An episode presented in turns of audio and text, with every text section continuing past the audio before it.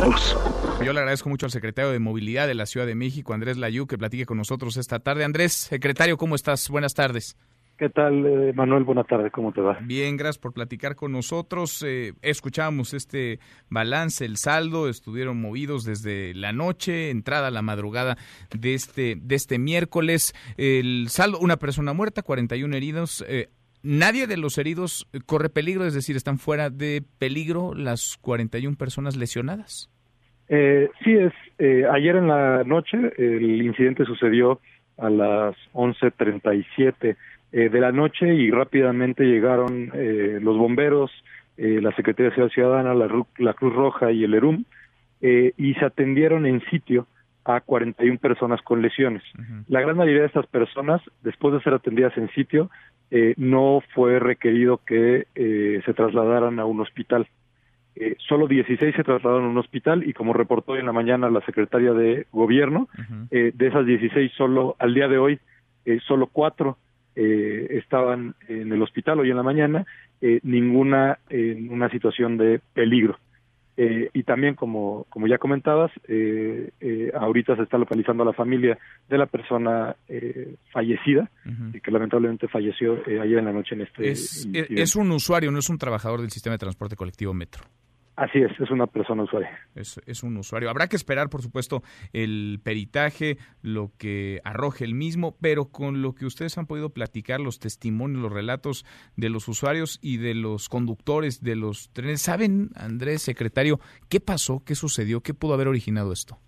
Eh, creo que lo, lo más importante, ya lo señalabas eh, tú, es que esperemos el peritaje que haga la certificadora, la empresa certificadora, que es una, efectivamente una empresa alemana, Eh, porque tenemos que mantener el carácter de imparcialidad de esta investigación. Uh-huh. Eh, de esta manera podemos tener certidumbre sobre qué fue lo que sucedió, eh, si es que, eh, digamos, entender cuál fue el origen de las fallas que pudieron haber provocado este eh, accidente.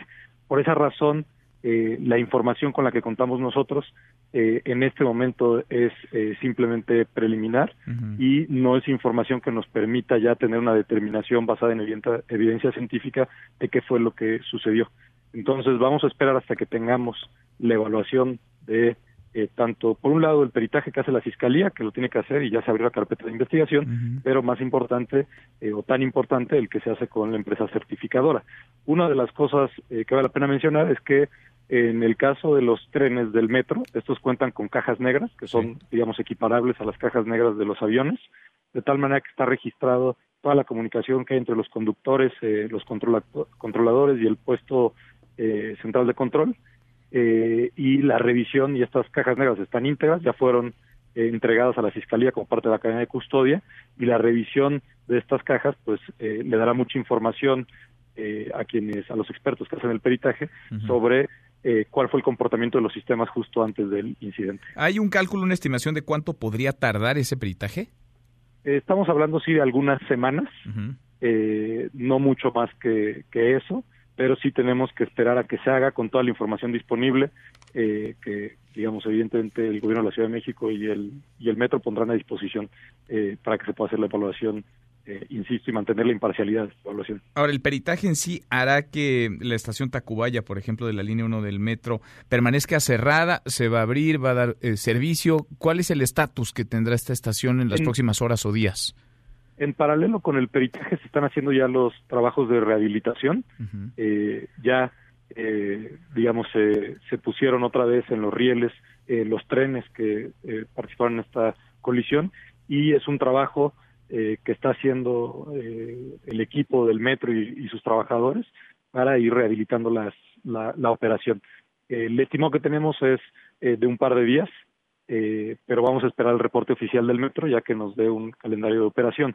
Eh, sin embargo, desde como anunciamos ayer, a, ayer eh, en, al final del recorrido que hicimos con la, con la jefa de gobierno después del incidente, eh, la jefa de gobierno anunció que el servicio de R T P, de los autobuses de la ciudad, estarán dando servicio de Chapultepec a Juanacatlán, a Tacubaya y a Observatorio para suplir el servicio del metro. Hoy en la mañana así estuvimos operando, también contamos con apoyo de autobuses de la Secretaría de Seguridad Ciudadana y eh, estamos ya en coordinación con todas las instancias para ofrecer el mismo servicio hoy en la tarde y el tiempo que sea necesario. Ahora, es muy lamentable, estoy platicando con el secretario de Movilidad de la Ciudad de México, Andrés Layú, es muy lamentable, es trágico lo que ocurrió, pero sucedió a las once treinta y siete de la noche. Si esto hubiera ocurrido, no sé, un par de horas antes o por la mañana, por la tarde, en cualquier otro horario, estaríamos hablando, secretario, de una tragedia mayor.